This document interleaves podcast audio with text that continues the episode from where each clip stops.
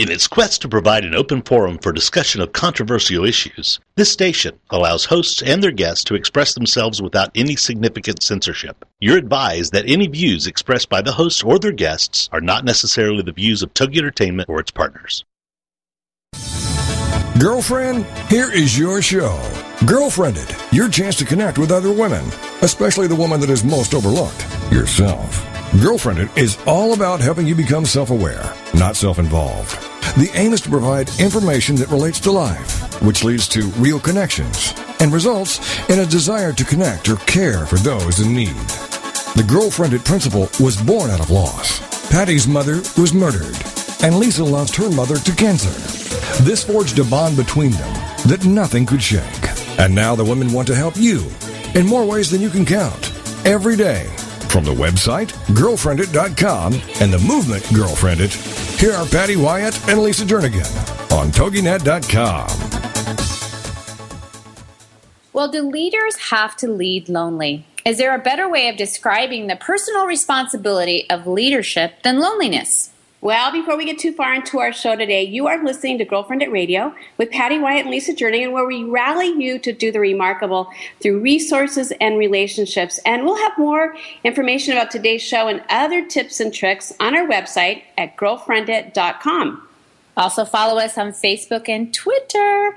Most leaders we have known have talked about a certain just degree of isolation that comes with leadership responsibility. Well, okay, why would we define leadership as lonely? I mean, you hear that phrase a lot, leading is lonely. Mm-hmm. And, you know, Patty, you and me talk about that, and we see it so many times in other people.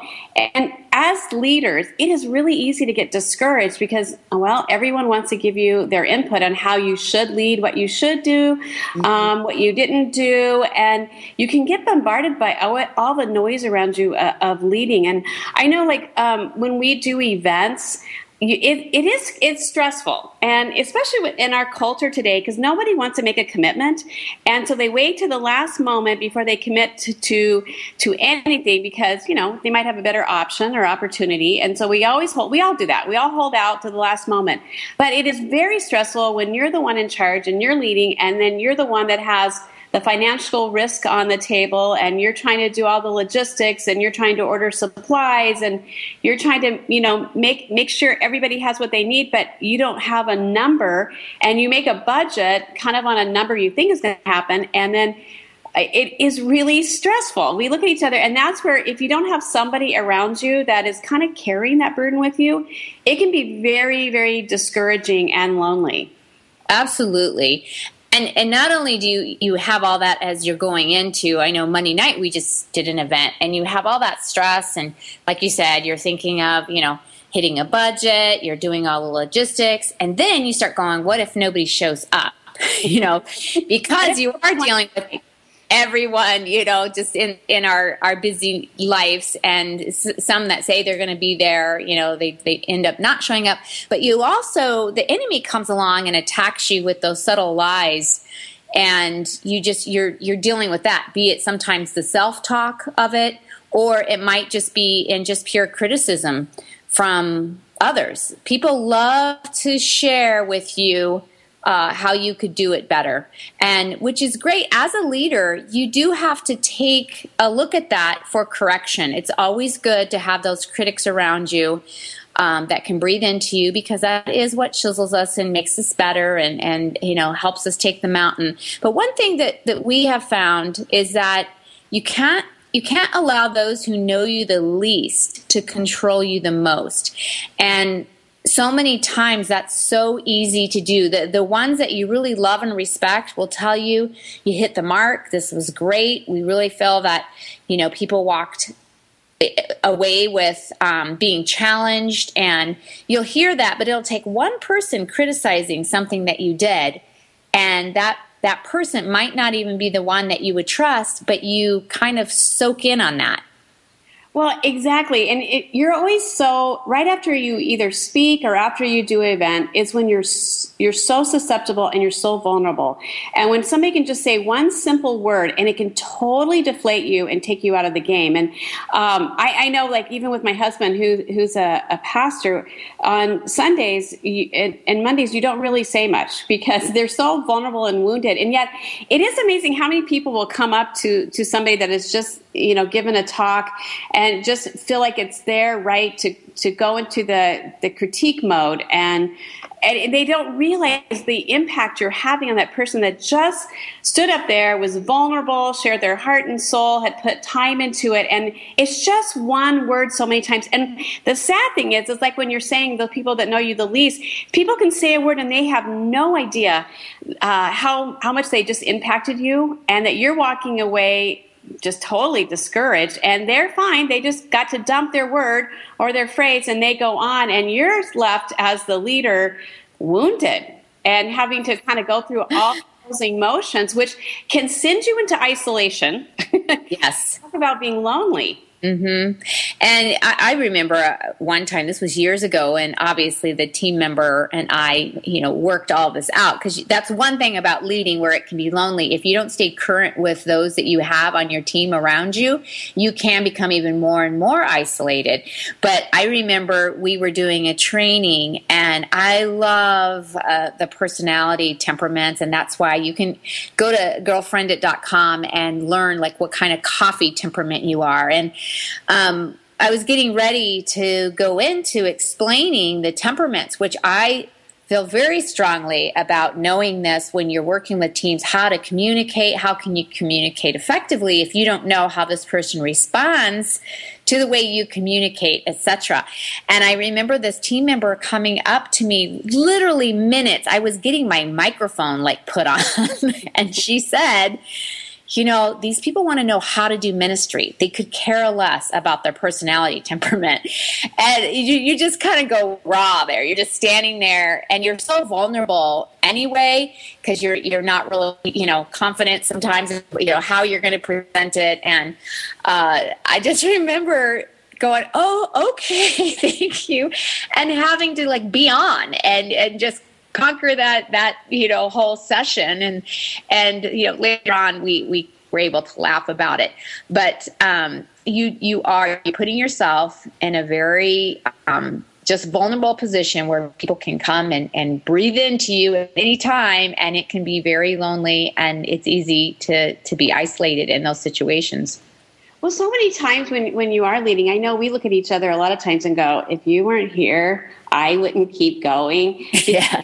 So discouraged and deflated at times. I mean, it's not always that way, but whenever you're trying to really do something significant, and especially for the Lord, it seems like it's like you get your share of attacks. And we know that. We know these things in our head, and we know we got to prepare in this way, and you get prayed up, and you do all these things, but you still feel the humanness, and the human side of us still feels. And I don't think you ever totally get used to the criticism, but you just have to learn how to kind of which voices to listen to and which voices to turn the volume down on. But that is a process. And that's why you need another leader around you, because, with you and I, we need each other to go, okay, don't listen to that. I thought it would, I don't think others saw it that way. And you need that encouragement. And going back to the opposite of discouragement, obviously, is encouragement. And so many times we need encouragement in specific ways. And we both try to really, when we encourage somebody, give them a specific what we really appreciated about them or what they said. If somebody has given a talk, it's like, I love when you said this, because that's great feedback for people. And then it's like, it just encourages them in a specific way. And encouragement is really, it's kind of rare. You don't hear it a lot. And a lot of times people think, well, if the leader's leading or the person's speaking, I'm sure people tell them all the time, how impactful, that was a significant thing. And so they don't feel like they need to express that. And that's where that contributes to the loneliness of leading, because you're like, okay, am I just saying these words and it's just going on deaf ears and it's not making a difference. And I know, Patty, for you and me, that's one of our challenges is we never want to waste people's time. whether it's doing an event, that the event would waste their time, or when we speak, that it's wasting their time for being there. And so you're always just aware of that. And it can send you into isolation if you feel like for yourself you haven't hit the mark. Well, I know there's a quote from John Maxwell that says, if it is lonely at the top, you are not doing something right. And, you know, when we read that quote, we looked at each other. It's like, okay, do we agree with that or do we disagree with that? And yes, it is. We agree that it is lonely, but you don't have to have it that way. And that's why you and I we are like big cheerleaders on you have to do this together with someone else. You cannot lead organizations and lead ministries just by yourself. You surround yourself with people that you trust and you love to hang out with, that have the same chemistry, that are, you know, great character, and you're able to, you know, just be able to communicate at the same level to where you don't have, it doesn't have to be self-inflicted loneliness. Well, and part of the that contributes to the loneliness is, as women, we all feel inadequate. And what we love to do is network women, especially women leading in our own community in Arizona here, that are really trying to influence others, but, you know, whether it's in ministry or parachurch ministries, and get them together, because it is isolating and it is lonely when you're out there leading. And one thing we are constantly reminded that every time we get women together, we always get an email or something from somebody saying, you know, I came to this thing and I so did not see myself as a leader. And here I'm sitting around this table with these high capacity leaders. And you and I always scratch our heads and going, oh my goodness, you are such a leader. I cannot believe you're even saying that, because you are such a leader. We see that in you. But yet as women, we don't see that in ourselves. And that tends to isolate us a lot of times, because we create those self-inflicted loneliness within ourselves, because we don't see what others see in us, and we have to even get past that, just that inadequacy, to be able to lead and to allow people into our lives as we lead, which is so important. I know we're going to take a quick break in just a moment, and we're just really excited about our guest today with us. It's Nancy Beach, who is a dynamic leader, and she has surrounded herself with people in her life, and just it'd be great to talk to her about the loneliness. But I know, Patty, you and me, we realize you have to be intentional of creating a support network around you that are really there in your life, that you can speak into and they speak into you. And as we all know, we all face many challenges in leadership, and it can be very lonely and discouraging and exhausting, but really doesn't have to be that way. And can you enjoy the journey and thrive? So stay with us. And joining up next is a high capacity leader who has navigated through her leadership and is passionate about helping other leaders. We'll be right back with Nancy Beach, and stay with us.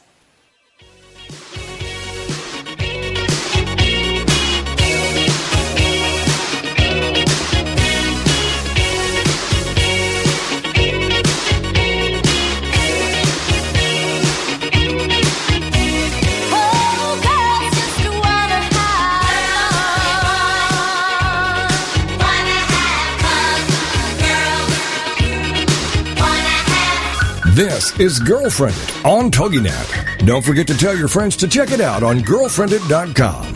It's time to discover it, connect it, propel it, Girlfriend It. And we'll be right back with more Girlfriend It Radio right after these. Get ready to learn and play with Mrs. A, your host, Barbara Allison, Mondays at 11 a.m. Central on the Rockstar Radio Network. Did you know that kids are only 20% of the population, but they are 100% of the future? How are you preparing your child for that future? The years between the ages of 0 and 6 are crucial for learning and development. Barbara Allison is a teacher, parent, and author on supporting children's early learning. Learning starts even before a child is born, and parents are children's first teacher. Join Mrs. A for ideas, tips, and suggestions for fun learning and play activities as she helps you support your child. Starting early is starting smart. For more on Mrs. A, her books, the show, and her blog, check out her website, 123kindergarten.com. Then, come learn and play with Mrs. A with your host, Barbara Allison, Mondays at 11 a.m. Central on the Rockstar Radio Network. Connect with Juliana and connect with what lies beneath. Friday afternoons at 4 or 3 Central on TogiNet.com.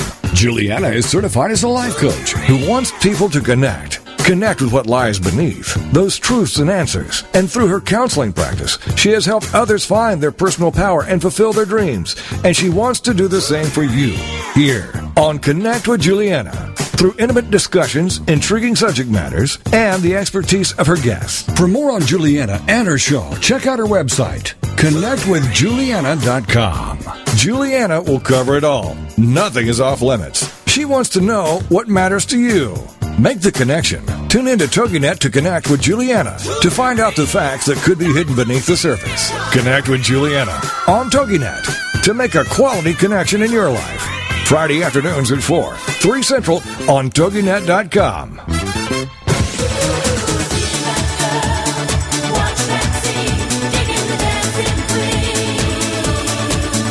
Welcome back to Girlfriended Radio. A chance for you to let your hair down, curl up with a mug of whatever you love, and have some nice girl talk. It's Girlfriended, the radio show on TogiNet.com. And now back to the show with your hosts, Patty and Lisa. Well, we are honored to have someone we call friend who has been a trailblazer for women leading in ministry. Nancy Beach is a woman of courage and compassion who has spent her life pouring into others, especially at a senior level of leadership. Well, Nancy was the programming director at Willow Creek, which, as you know, is a very small church of about 30,000 plus, and it's probably more than that, for 20 years, and has been a longtime champion for church artists. Nancy is a wife, a mother, an author, and speaker. And these days, she is a leadership coach with the Slingshot Group based in LA. And Nancy is the author of a very influential book that Patty and I loved, and even our church staff read, and it was called Gifted to Lead. So welcome to our show today, Nancy. Thank you, both of you. It's great to be with you today. Well, Nancy, I think we officially first met several years ago when you were hosting the Gifted to Lead conference for women in Chicago. I shouldn't say hosting. You were doing everything for that Gifted to Lead conference in Chicago, and it was just an amazing conference. And through all that, we would talk to so many women as they were there at the conference, where they either see themselves as, oh, I'm not a leader, or I'm in that burnt out stage of leading, because I think women think they can multitask and do it all. So what were some of the challenges that you saw that was taking place with women in leadership? Well, I think a lot of women, first of all, haven't fully embraced their gift of leadership. I think we tend to be, some of us anyway, a little tentative about that. And it's hard for some women to actually say the words, I'm a leader and a person of influence. And so I think that's something we need to more fully own. So I saw some of that. I also saw the loneliness that you were talking about. I saw some women who, particularly if they were serving in an area that was predominantly male, they felt like they were kind of a trailblazer in some ways, or unique and maybe not fully understood. So there was definitely some loneliness aspect there. And then also just this multitasking thing you're talking about. I think women feel, at least I know I had a season in my life when my children were younger that maybe I wasn't doing anything well, you know, whether it be at home or at church or, you know, in any of my capacities as a friend, as a wife. I thought, and I'm coming up short kind of everywhere. And you think you're the only one. So it's really encouraging to come across some other women who say, me too, and you begin to share kind of your learnings and just give each other some freedom to give yourself grace and lower the expectations a little bit. Yes, and make time for that grace and to be able to, like you said, lower the expectations sometimes. Means just being able to be still. I know I was chatting with a gal who's a very strong leader, and she was in the midst of a group of other men leaders, and they were talking about they just need to go golfing, or they need to just take a break. And she was chuckling to herself that, yeah, I wish I had a wife so I could go golfing. Exactly. So, I used to feel that often. I worked for a while. I served on the management team at my church, and for a while I was the only female. And at the time, my children were young. And I remember often the other guys would sometimes say, Oh, we have to finish up on this topic. Let's meet really early for breakfast tomorrow, at 6:30 or something. And immediately I would go into panic mode because my husband had a job as well. And, I couldn't start that early and get the girls where they needed to be. And, I looked around the room and I realized that almost every one of the men in the circle had a wife who was able to cover for them and do that in the morning. And that's when I thought, I want a wife. I do think statistics show that while men are sharing more and more in the home, I think, than maybe my parents' generation, there's still an unequal balance, generally speaking, and women have a lot on their plate. Yes, well, definitely. Nancy, you in your book, Gifted to Lead, you just addressed so many great issues, and you said things that people think, or even men or staff at churches would think, but are not really addressing. And so we just appreciate, because you kind of went into the danger zone on some of that. But you talk about even women having leadership gifts, and so many women don't see that as a gift because it's not labeled, it's not highlighted or celebrated as that way, especially if you're finding yourself in a male-dominated, world or culture. Like, a lot of women find themselves within the church walls. How do you address that to women, and how to navigate their leadership gifts when you're predominantly working with men?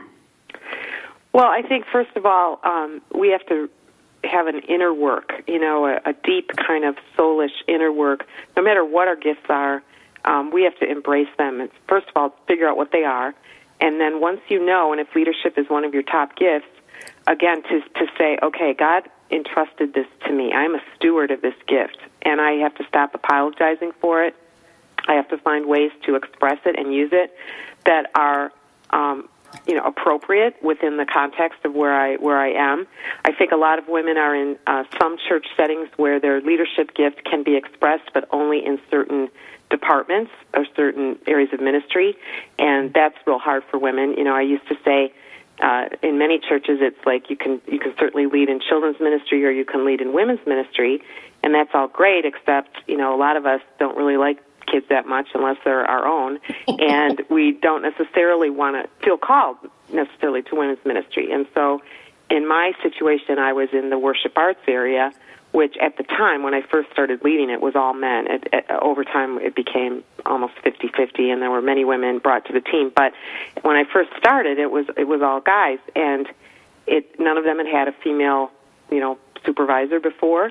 And I had to figure out, okay, first of all, I want to make sure that their wives, most of them were married, that their wives know that I'm not some kind of threat, that I'm for them, I'm for their marriage, I'm going to get to know these women and be intentional about that. But I wanted to hopefully model for them that this is all going to be okay. And I often say we just have to be big boys and girls and grow up and realize that we can work together effectively, men and women, without necessarily falling to the kinds of sin and jealousy and all the garbage that we fear so much. Mm-hmm. Well, and so many emotions come up, but as women, when you're in those situations and you're trying to, because I'm listening to you going, I had to navigate the wives and stuff, and men don't have to worry about that. They just go and lead. They don't have to worry about how the spouse is going to, look at them. And so it can be very exhausting because we have to do a lot of other work outside to just be effective in leadership. Going back to, we talked earlier about just dealing with criticism, and we know that, especially because you're a trailblazer, and when as you're trailblazing in this leadership and in the leadership world within the church walls, how do you handle the criticism? And I'm sure, we all have, people will leave a church because they don't like a message or the way somebody leads. How do you handle the criticism that's just, sometimes it can be very damaging? Yes, it can, and unfortunately, the way I'm wired, I care too much about that. I work on that. I think I'll be working on that till the day I die. Like really not needing the approval so much of other people. But because that was difficult for me, and in my church, just like other places, there were some people who, in their own conscience and the way they interpreted the scriptures, didn't feel that it was okay for me to be a teacher. I think they weren't so so concerned about the leadership part because they didn't see that as much. But the teaching part concerns some folks. And I knew there were some people who sent some angry emails, a few to me, but more to my pastor, and some who ended up leaving the church over that issue. And again, in their conscience, that's what they believed and felt. But I remember thinking I had to revisit my whole theology about it and go to God again and say, okay, are you sure this is what you want me to do? Because I feel bad. I want everybody to like me. I want everybody to be happy. I want it all to be smooth. And that's just not reality. I don't care what area of ministry you're in. There's going to be some criticism, and we really can't please everyone.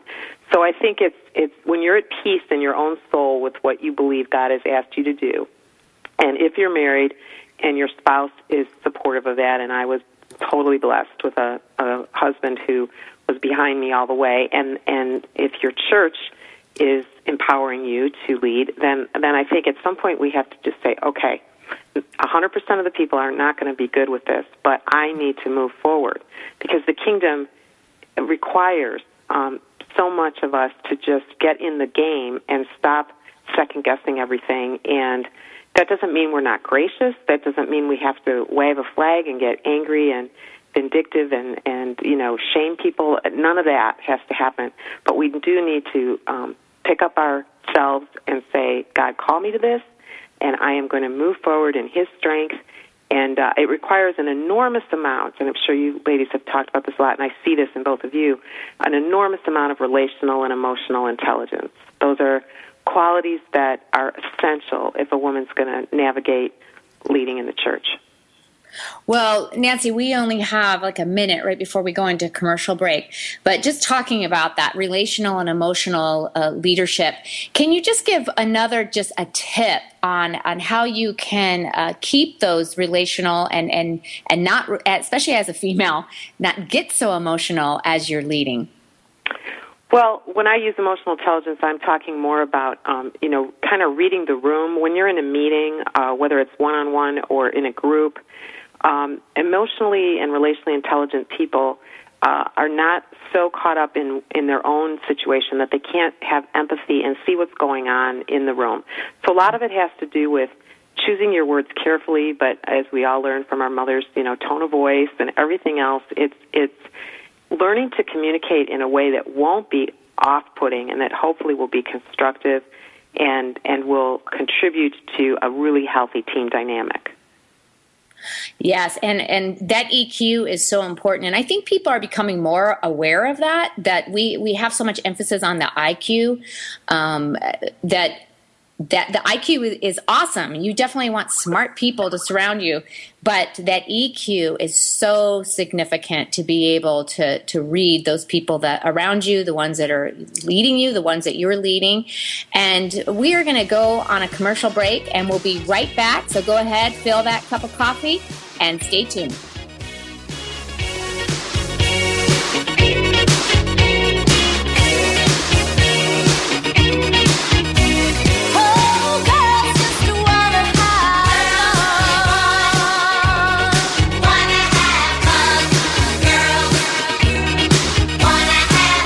This is Girlfriend It on TogiNet. Don't forget to tell your friends to check it out on Girlfriended.com.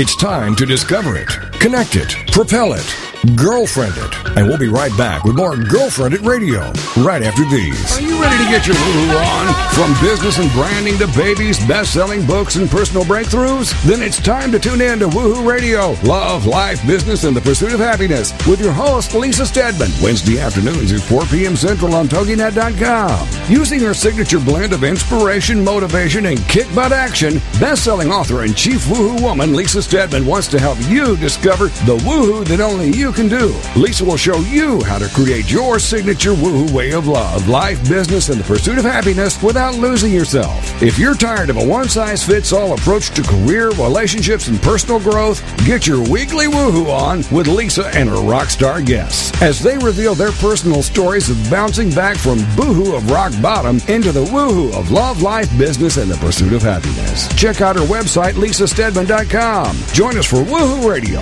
Love, Life, Business, and the Pursuit of Happiness, Wednesday afternoons at 4 p.m. Central on TogiNet.com.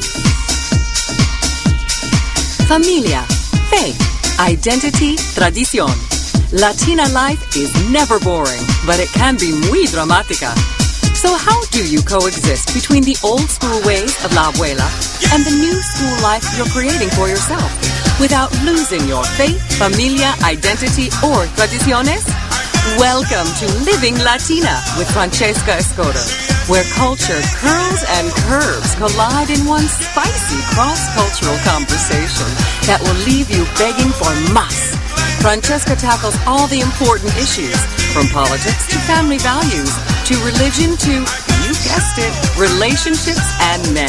As Chief Everything Officer at The Wow Factor, Francesca is passionate about showing women of all cultures, ages, and lifestyles how to rock what they've got with style, sass, and smarts. Be sure to join her every Wednesday at 8 p.m. Central Standard Time for Living Latina, only on the Woohoo Radio Network.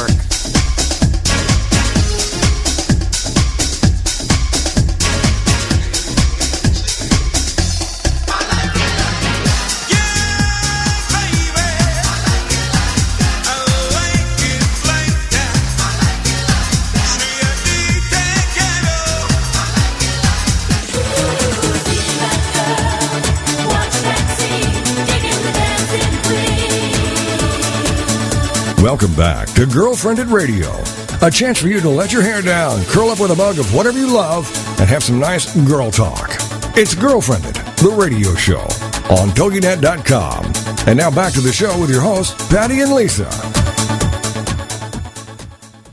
Well, we are so enjoying our conversation today with Nancy Beach, who is passionate in helping others flourish in ministry and community and in their personal lives. And Nancy is an inspiring communicator as well as leader who has shared her teaching at conferences and workshops in over 23 countries and on 6 continents. And Nancy, you identify with those in senior leadership, with artists of all kinds, and with women navigating the challenge of leading in the church. And we share your belief that truly the local church is the hope of the world. But as we know, it's not a perfect place because we all attend the church, and it's filled with challenges, but it really is the vehicle that God truly works through to just bring hope and solutions to the challenges that we face in our world. And as we look ahead, from your perspective and just from your experience and from your insights, as we go looking into the next generation of leaders even, and pouring into them, because you're a life coach, you're constantly pouring into people. I know you share our heartbeat of pouring into the next generation. What are you seeing with that next generation of leaders? And we know this whole thing with social media has so changed just the landscape of leadership so much, but can you address just what you're seeing in that next generation? Well, I'll give it a shot. I mean, I'm certainly not an expert, but what I've observed with both the young men and women, and I guess this is not unique to them. I think this was true when I was in my 20s as well. But I'm uncovering a lot of people who are crazy gifted. I mean, their talent is at a very high level, but their spiritual maturity hasn't, and emotional maturity hasn't caught up yet to their giftedness. And particularly people who serve up front in some capacity at their church, this can be difficult because people get hooked into them because of their talent and their gifts, and then there isn't enough substance yet, maturity yet behind it. So in some ways I feel like in your 20s you're kind of playing catch-up, you know, and you're trying to learn lessons that sometimes can only come with time and certainly with mistakes, and I made more than my share of those, and then you begin to learn from those things. So as a mentor, and I think anybody can be a mentor, when I first heard that word, it was really scary to me, but now I'm understanding it more, and I think it's just coming alongside someone who's just a little bit behind you or maybe a lot behind you in years, and walking with them and listening a lot and giving as best you can your perspective, but mostly it's just a whole lot of active listening and support. And as I'm doing that with some of the younger people, I'm finding that maybe, just maybe, a few of the mistakes I made, I could keep them from making, you know, at least the same ones. I'm finding a real openness from the younger generation to being mentored. And I think that's good news for those of us who are older. I think we sometimes assume I don't have anything to offer or they really wouldn't want to hear from me. And I'm not finding that to be the case. And I actually really respect them for their humility and their openness to receive some input. And if you're a woman who's over 30, I would urge you to look just behind you a little bit, look over your shoulder and say, who could I come alongside? I think whatever age we are, we can help. My high school-age daughter, when she was in high school, was mentored by a woman in her 20s, you know. So I think at each age we can turn around and extend a hand and just have a cup of coffee or tea with somebody and do life a little bit with them. Well, and you talked about the word mentoring and how that word can be very intimidating. And It really does look different. I love the term life coaching more, but it really is just a relational approach of just sitting down, asking questions, and just pouring life and doing life together. It's just as simple as that. We don't have to make it a formalized program, which so many times in the past, that's what it kicks into. You think that's what it has to be, and then people don't even want to do that. So they don't pour into others. But I love what you're saying about the next generation being so open, because I'm seeing that even in my own kids who are in their 20s and their peers. And a part of that, do you think, is because kids in that age group have not had positive role models, even within their parents and others around them, and so they are kind of hungry for somebody that represents stability and is healthy, knows where they're going, and they're kind of craving that? Oh, I definitely think that's true, especially in the church, because some of them weren't raised in homes where faith was modeled. And just to give you an example, I have a friend in Indiana who's a church leader, and she and her husband have 3 children, still living at home. And what they'll do once a week, rather than having a small group experience that's only about other couples their age, is they have some younger people, single mostly, I believe, coming to their home for dinner and just sitting with them. It's family dinner. It's not a structured book study or anything like that. It's more like, you know, come be a part of our family. And when a younger person, especially if they didn't grow up in a Christian home, gets to do that and watches the interaction and the dynamics with the family and the kids and all of that and feels included, there's a community dimension there that's really a beautiful thing. And I think we need to break out of some of our boxes of what we think it means to be inclusive and say, you know, I don't think everybody has to be in this age niche where it's so narrow and we only hang out with people our age, and if we're married, we only hang out with married people. If we're single, we only hang out with single people. I just don't think that's how the body of Christ was intended, you know, to function. And so I celebrate the opportunity to just, Nancy Ortberg, a friend of mine, she loves to hike. So instead of always hiking alone, there's a young woman in her 20s in her church, and occasionally she just says, hey, come hike with me. And so it can be very simple. It's just taking a walk and then saying, what's going on in your life? How's it going, you know? And what are you learning, and what are you struggling with? And those are the kinds of questions. One other thing about mentoring that I learned is that rarely do we have one mentor in our lives, and I think that's the other thing that's intimidating about the word. Most of us have a collection of mentors. You know, I have some people in my life who I think are phenomenal parents, and so I lean into them for parenting wisdom, and there's others that I've leaned into as a teacher and others as a leader. And, you know, I think you get pieces of the best of people in your life. And so you don't have to feel like you're an expert in everything to come alongside someone and to coach them a little bit. Think of yourself more of as an advocate. You're an advocate for that person, and you're not trying to, you know, mold them into something specific like you are. You're trying to just listen and say, how can I be available to you? How can I pray for you? And what would you like to talk about? I love that you said it's simple, because I think you're right. That is why so many people, they get hung up. Oh, there's no way I could ever be a mentor. And they also get caught up. I don't have time for that. I can barely raise my own kids, yet alone, you know, bring somebody else along. But that whole multi-generational concept is so significant, and it's so important. And I agree. I think that the younger generation is craving that. Mm-hmm. And just an example would be just on Facebook, just sometimes the moral compass, if they didn't grow up in a Christian home, what they think is acceptable. I know just seeing, you know, girls throwing, you know, the bikini pictures up there, they really don't think that there's anything wrong with that. Right. If you come along and you're guiding them going, you know, do you really want to be leading in ministry and you just had everybody in the world see you in a bikini? Right. Well, and another aspect to the social networking in this article, I just read it yesterday in the latest edition of Newsweek, which is apparently no longer going to be printed soon. But anyway, this latest edition, a mother and a daughter, a mother in her 50s and her daughter in her 20s, co-wrote an article about the differences between the development of friendships in this Facebook world. And I really concur with this because I have a daughter in her 20s and another 19-year-old, and I'm watching them with their friends. And it's really about, it's not anti-Facebook or anything like that, but it's really about how many people can we truly be deeply connected with? What's our capacity to do that?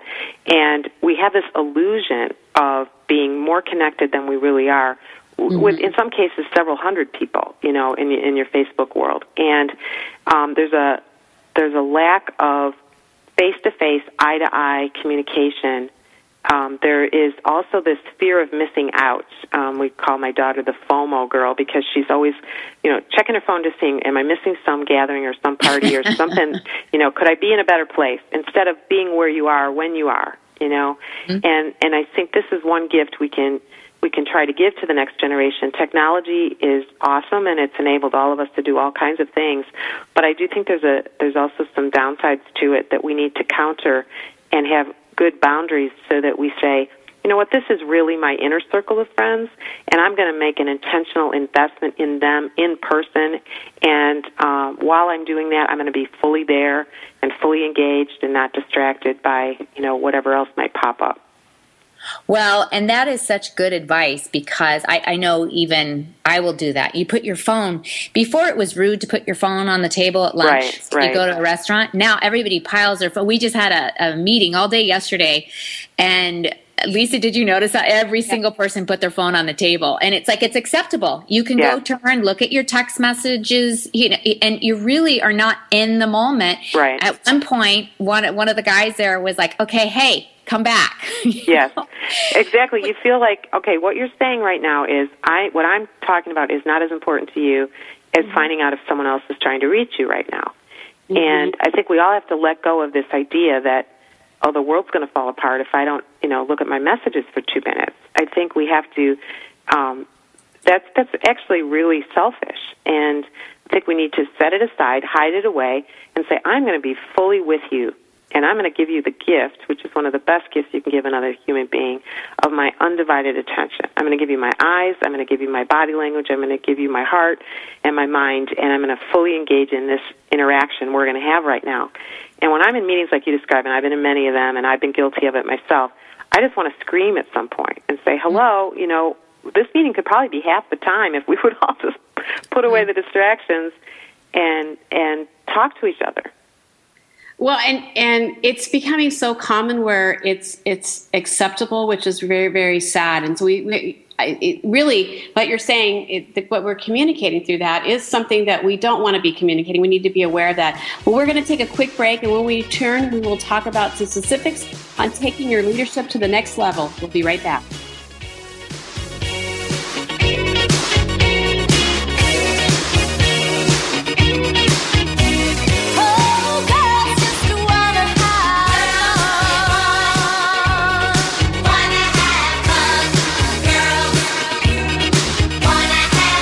This is Girlfriended on TogiNet. Don't forget to tell your friends to check it out on Girlfriended.com. It's time to discover it, connect it, propel it, Girlfriend It. And we'll be right back with more Girlfriend It Radio right after these. I am not the woman I used to be. I'm free with Minister Diane Jones. Monday nights at 10, 9 Central on TogiNet. This is your chance, ladies, to hear stories of hope and healing from someone who's been there. Someone who has fought back from the horrors of incest. Minister Diane's innocence was stolen from her in the land of alcoholism and mental illness, which led to her being emotionally, physically, and sexually abused by her parents. Yet in spite of this trauma, she has gone on to become a successful wife, mother, registered nurse, and minister of the gospel of Jesus Christ. I'm not the woman I used to be. I'm free is a straight-up show to enlighten you and to lighten your load. Do not let the weight of this world or the things that have happened to you control your life. For more on the show and Diane and her book, The Story of Me, email her directly from her show page here on TogiNet. Then join us for I'm Not the Woman I Used to Be. I'm Free with Minister Diane Jones, Monday nights at 10, 9 Central on TogiNet.com. Are you the kind of parent who just wants their kids to live the life of their dreams? Well, grab your kids and join How to Raise a Millionaire Radio with Ann Morgan James and Jack James. It's a lively interview and call-in show, Thursday, 6 p.m. Central on the Rockstar Radio Network. This dynamic mother and son team are on a mission. They want to empower kids to dream big and go after those dreams with gusto. They want to fill the world with kid entrepreneurs. Are your kids ready for success? Don't miss their fun antics, lively guests, and discussions. For more on Ann and Jack and their show, check out their website, howtoraiseamillionaire.com. Then join the conversation of lively interviews and call-ins, and let's give our kids the tools and encouragements they need to build a future they can bank on, no matter what the economy throws their way. It's How to Raise a Millionaire Radio with Ann Morgan James and Jack James, Thursdays, 6 p.m. Central on the Rockstar Radio Network.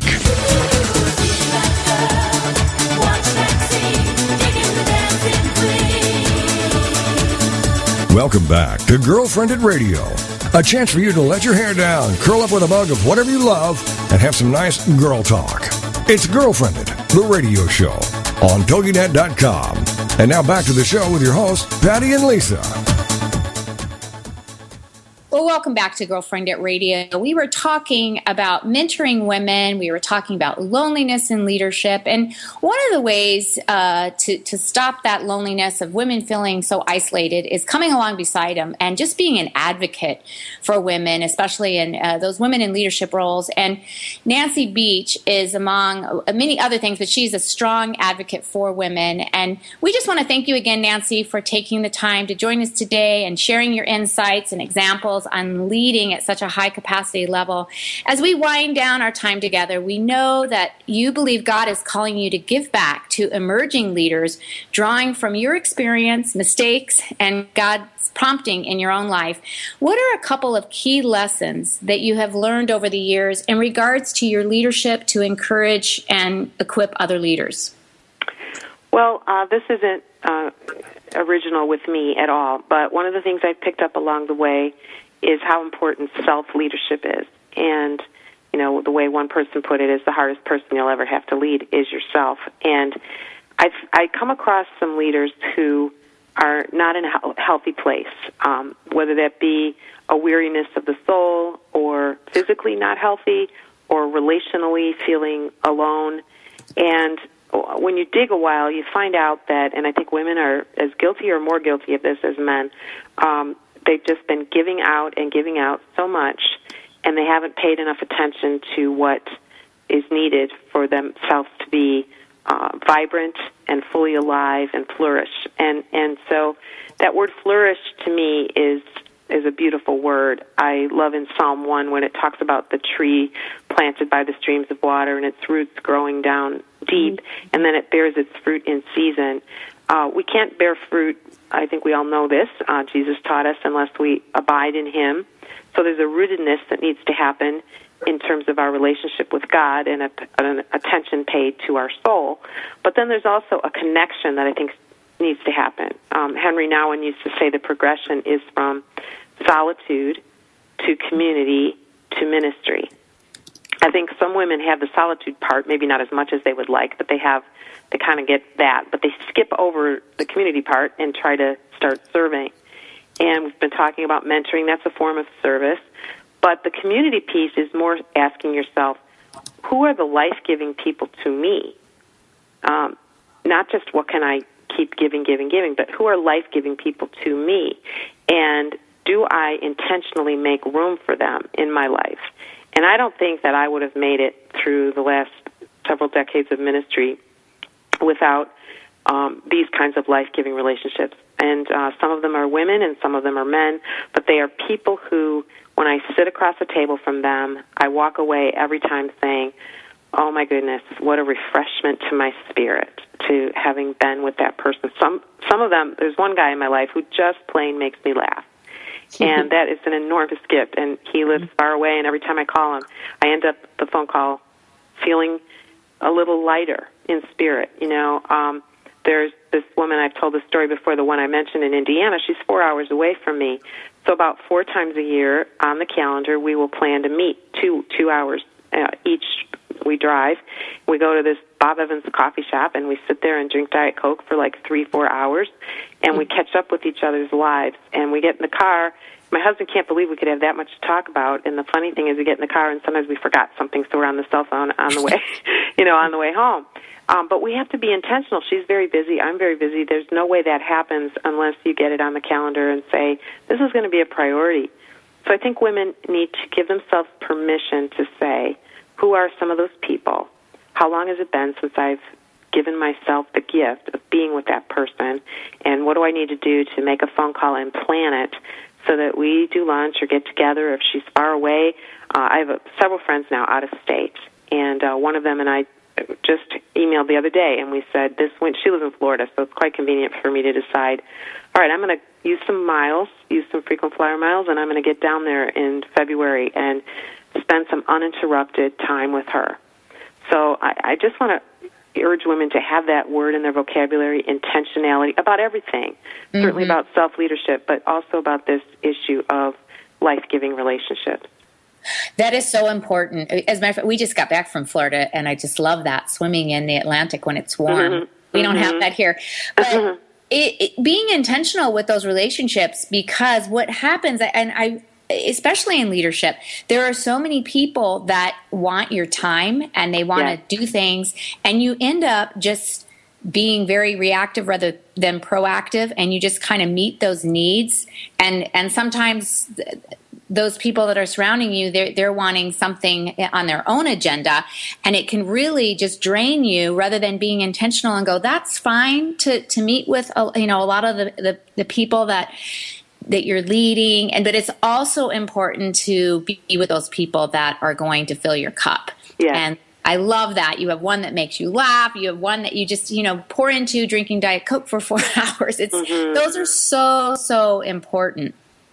And I love having the different generations in my life. The ones in the 80s, ones in the 30s, because I learned so much from them, and just the vitality of life a lot of times, but it's just even a different perspective that even as we're maturing, I'll use that word, it is so great to just have that a different perspective on life from a younger generation and how they see things. And when they say a certain word, it means something different than how we would have said it. Right. And so it's that constantly being learning too, and navigating through our own leadership. But it does require being intentional. It doesn't happen automatically, because how many times do we see somebody and we say, we need to get together?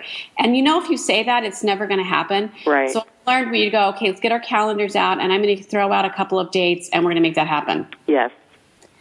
Yeah.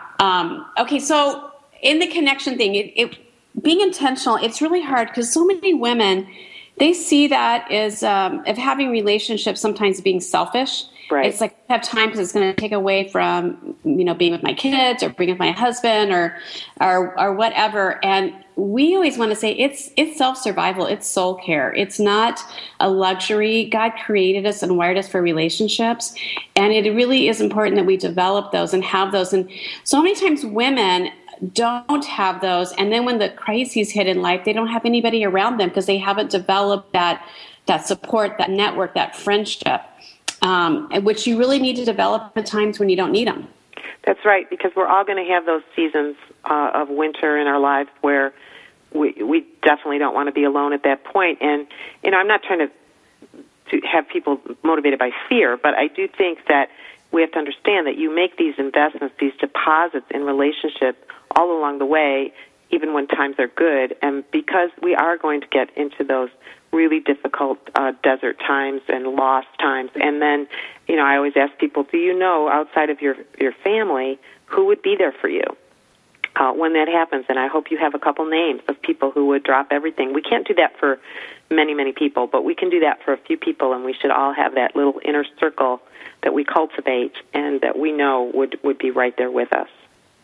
Well, and you talked about this when we were at Gifted to Lead, and we probably told you this story, but so humor us because we haven't shared it with our listeners. But when we were at your Gifted to Lead, the very first one, you had us break down, and you talked you challenged us to write down our tribes. You're talking about having your tribe. Mm-hmm. And so you said, okay, I want you to identify your tribe. And so Patty and I were sitting there, and I had just had a significant birthday, so I was kind of in my isolation hole. And so I was sitting there thinking about my tribe. And so I'm hearing it as just those, 3 or 4 or 5 people that you really – they're like, you'd call it 3 in the morning that are really there. So I'm really trying to think and refine it. And who would I really, I have them, but who really is those single ones? And I look over, and Patty is going crazy writing this list, and she's pretty on her second column of people. And I'm looking at her going, and I see a couple of these names, and I'm going, that's just your neighbor. That's just this person. I'm thinking, really, that is your tribe, that inner, core, that is circle. And I'm looking at her, and later I go, okay, I don't think that's what she meant by the tribe, is like everybody you've ever met. Mm-hmm. And so we joked about it, like it's in the, she's on the reservation traveling around in her little ATV going around the terrain, and I'm seeing it at the TV. Who's in here smoking the peace pipe with me? Right. And when we read your book, and it was like, yeah, it was in the inner circle of tribe, but Patty's was the more the merrier. So she had quite a large tribe.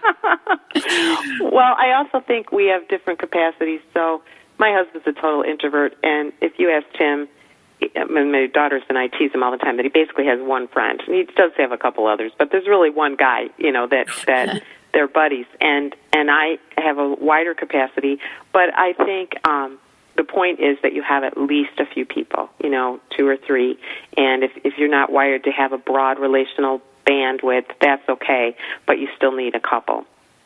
Absolutely. We just had fun with that because it was, that exercise was quite fun and just different perspectives. So anyway, we love that. Hey, we just have a minute left or so.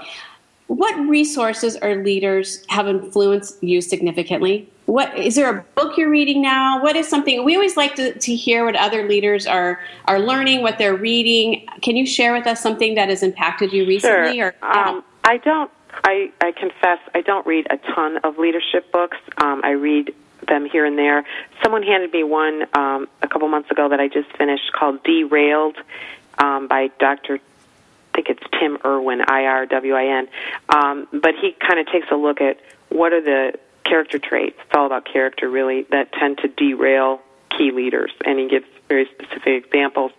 So I do recommend reading, especially when someone else has recommended a book, that's when I tend to pay attention, and I'm such a fan of great literature and novels that it's hard for me to pull away sometimes and read the top 10 leadership books, but I have benefited from them. I've benefited a lot from training and conferences and just, smart people who've been in places that I haven't yet and who teach out of their own experience. So I recommend if you're a person who likes to listen to tapes or go to conferences, that's obviously a great way to expand your leadership world as well. Well, Nancy, again, thank you for being on our show. And we hope that today's show has challenged you in your own leadership and using your influence. As we know, leading can be lonely, but it doesn't have to stay that way. So initiate a connection, as Nancy said, be intentional and reaching out to others and bringing them into our lives. And remember, you're not alone and you don't have to be alone. Well, join us at Girlfriended.com for more resources and connections and more information on today's show and with Nancy. We'd love to hear from you. Thanks for joining us. Have a great day.